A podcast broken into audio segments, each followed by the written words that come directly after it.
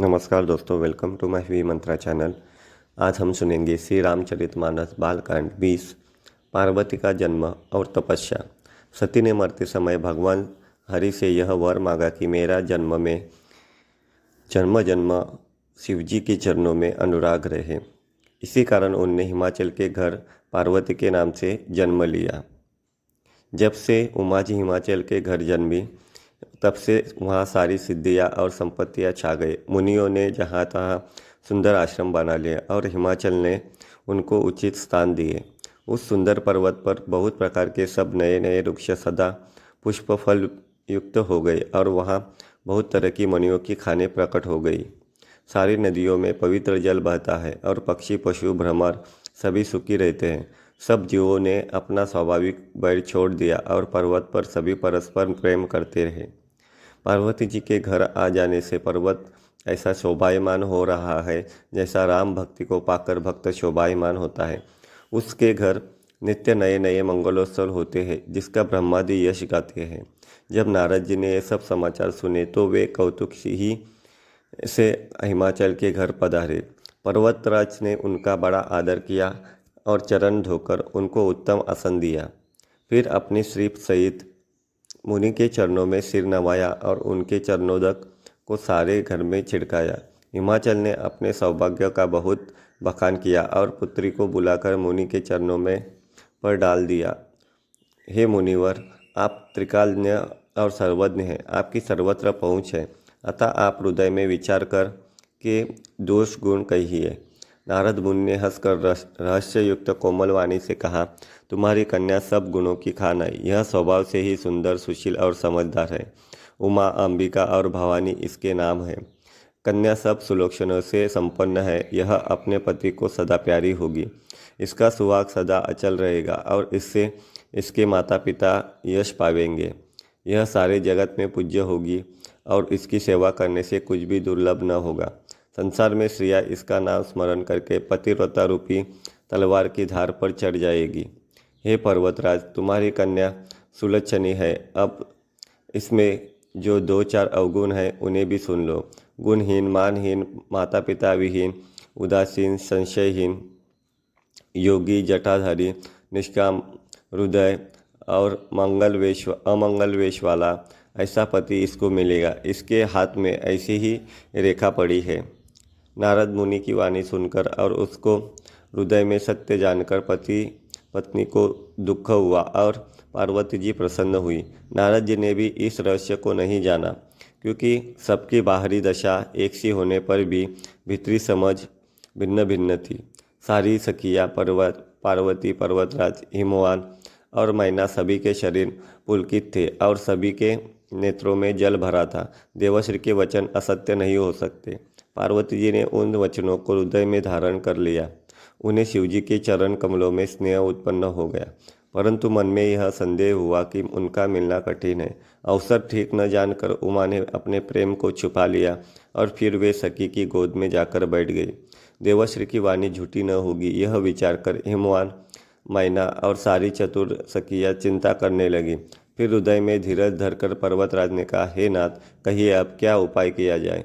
मुनीश्वर ने कहा, हे मोहन सुनो विदाता ने ललाट पर जो कुछ लिख दिया है, उसको देवता, दानव, मनुष्य, नाग और मुनि कोई भी नहीं मिटा सकते।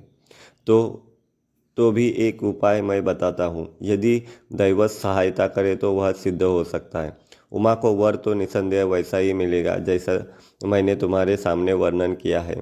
परंतु मैंने वर के जो जो दोष बतलाए हैं, मेरे अनुमान से वे, सभी शिवजी में हैं। यदि शिवजी के साथ विवाह हो जाए तो दोषों को भी सब लोग गुणों के समान ही कहेंगे। जैसे विष्णु भगवान शेषनाग की सैया पर सोते हैं तो भी पंडित लोग उनको कोई दोष नहीं लगाते। सूर्य और अग्निदेव अच्छे बुरे सभी रसों का भक्षण करते हैं परंतु उनको कोई भी बुरा नहीं कहता। गंगा जी में शुभ, अशुभ सभी जल बहता है, पर कोई उन्हें अपवित्र नहीं कहता। सूर्य, अग्नि और गंगा जी की भांति समर्थों को कुछ दोष नहीं लगाता। यदि मनु, मूर्ख मनुष्य ज्ञान के अभिमान से इस प्रकार होड़ करते हैं तो वे कल्प भर में के लिए नरक में पड़ते हैं। भला कहीं जीव भी ईश्वर के समान हो सकता है। गंगा जल से भी बनाई हुई मदिरा को जानकर संत लोग कभी उसका पान नहीं करते, पर वही गंगा जी में मिल जाने पर जैसे पवित्र हो जाती है। ईश्वर और जीव में भी वैसा ही भेद है। शिव जी सहज ही समर्थ है, क्योंकि वे भगवान हैं, इसलिए इस विवाह में सब प्रकार कल्याण है। परंतु महादेव जी की आराधना बड़ी कठिन है, फिर भी क्लेश करने से वे बहुत ही जल्द संतुष्ट हो जाते हैं। यदि तुम्हारी कन्या तप करे तो त्रिपुरारी महादेव जी होनार को मिटा सकते हैं। यद्यपि संसार में वर अनेक है, पर इसके लिए शिवजी को छोड़कर दूसरा वर नहीं है। शिवजी वर देने वाले शरणगत शरणागतों के दुखों का नाश करने वाले, कृपा के समुद्र और सेवकों के मन को प्रसन्न करने वाले हैं। शिवजी की आराधना के बिना करोड़ों योग और जप करने पर भी वंचित फल नहीं मिलता। ऐसा कहकर भगवान का स्मरण करके नारद जी ने पार्वती जी को आशीर्वाद दिया, हे पर्वतराज तुम संदेह का त्याग कर दो, अब यह कल्याण ही होगा। क्यों? यो कहकर नारद मुनि ब्रह्मलोक को चले गए।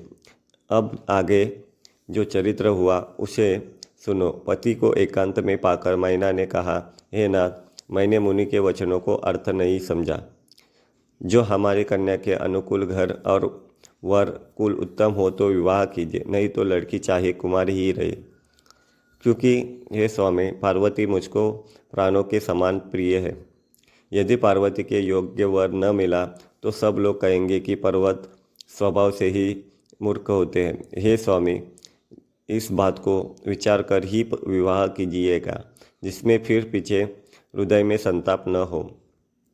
इस प्रकार कहकर मैनापति के चरणों पर मस्तक रखकर गिर पड़ी, तब हिमवान ने प्रेम से कहा, चाहे चंद्रमा में अग्नि प्रकट हो जाए पर नारद जी के वचन झूठे नहीं हो सकते। हे प्रिय, सब सोच छोड़कर श्री भगवान का स्मरण करो, जिन्होंने पार्वती को रचा है, वे ही कल्याण करेंगे। अब यदि मैं तुम्हें कन्या पर प्रेम है तो जाकर उसे यह शिक्षा दो कि वह ऐसा तब करे जिससे शिवजी मिल जाए। दूसरे उपाय से यह क्लेश नहीं मिटेगा।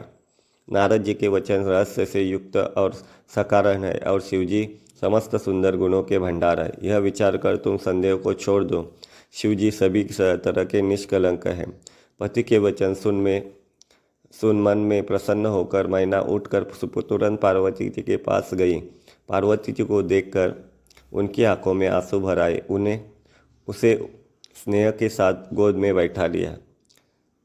फिर बार बार उसे हृदय से लगाने लगी। प्रेम से मैना का गला भर आया। कुछ कहा नहीं जाता। जगत जननी भवानी जी तो सर्वज्ञ ठहरी वे माता को सुख देने वाली कोमल वाणी से बोली, माँ, सुन, मैं तुझे सुनाती हूँ। मैंने ऐसा स्वप्न देखा है कि मुझे एक सुंदर गवर्नर, श्रेष्ठ ब्राह्मण ने ऐसा उपदेश दिया है। हे पार्वती, नारद जी ने जो कहा है, उसे सत्य समझकर तू जाकर तप कर। फिर यह बात तेरे माता पिता को भी अच्छी लगी है। तब सुख देने वाला और दुख दोष का नाश करने वाला है। तब तप के बल से ही ब्रह्म संसार को रचते हैं और तप के बल से ही विष्णु सारे जगत को पालन करते हैं। तप के बल से ही शंभु जगत का संहार करते हैं और तब के बल से ही शिव जी पृथ्वी का भार धारण करते हैं। हे भवानी, सारी सृष्टि तब के ही आधार पर है। ऐसा जी में जानकर, तू जाकर तप कर। यह बात सुनकर माता को बड़ा अचरज हुआ। और उसने हिमवान को बुलाकर वह स्वप्न सुनाया। माता पिता को बहुत तरह से समझाकर बड़े हर्ष के साथ पार्वती जी तप करने के लिए चली। प्यारे कुटुंबी पिता और माता सब व्याकुल हो गए। किसी के मुँह से बात नहीं निकलती। तब वेद शिरा मुनि ने आकर सबको समझाकर कहा, पार्वती जी की महिमा सुनकर सबको समाधान हो गया। प्राणपति के चरणों को हृदय में धारण करके पार्वती जी वन में जाकर तप करने लगी। पार्वती जी का अत्यंत सुकुमार शरीर तप के योग्य नहीं था। तो भी पति के चरणों का स्मरण करके उन्होंने सब भोगों को तर्ज दिया। स्वामी के चरणों में नित्य नया अनुराग उत्पन्न होने लगा और तप में ऐसा मन लगा कि शरीर की सारी सुध बिसर गई। एक हज़ार वर्ष तक उन्होंने मूल और फल खाए, फिर सौ वर्ष साग खाकर बिताए। कुछ दिन जल और वायु का भोजन किया और फिर कुछ दिन कठोर उपवास किए, जो बेलपत्र सूख कर पृथ्वी पर गिरते थे। तीन हज़ार वर्ष तक उन्हीं को खाया। फिर सूखे पर्ण भी छोड़ दिए। तभी पार्वती का नाम अपर्णा हुआ। तब से उमा का शरीर क्षीण देखकर आकाशीय गंभीर ब्रह्मवाणी हुई। हे पर्वतराज की कुमारी, सुन तेरा मनोरथ सफल हुआ। तू अब सारे असह्य क्लेशों को त्याग दे। अब तुझे शिवजी मिलेंगे। हे भवानी, धीर मुनि और ज्ञानी बहुत ही, बहुत हुए हैं, पर ऐसा कठोर तप किसी ने नहीं किया। अब तू इस श्रेष्ठ ब्रह्मा की वाणी को सदा सत्य और निरंतर पवित्र जानकर, अपने हृदय में धारण कर। जब तेरे पिता बुलाने को आवे, तब हट छोड़कर घर चली जाना, और जब तुम्हें सप्तऋषि मिलने तब इस वाणी को ठीक समझना। आकाश से कही हुई ब्रह्मा की वाणी को सुनते ही पार्वती जी प्रसन्न हो गई। उनका शरीर पुलकित हो गया। मैंने पार्वती जी का सुंदर चरित्र सुनाए अब शिव जी का सुहावना चरित्र सुनो।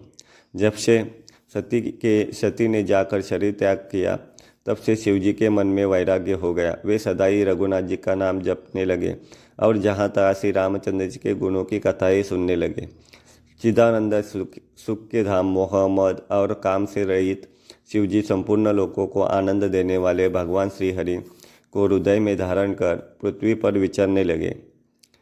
वे कहीं मुनियों को ज्ञान का उपदेश करते और कहीं श्री रामचंद्र के गुणों का वर्णन करते थे। यद्यपि सुजान शिवजी की निष्काम है तो भी वे भगवान अपने भक्त के वियोग के दुख से दुखी है।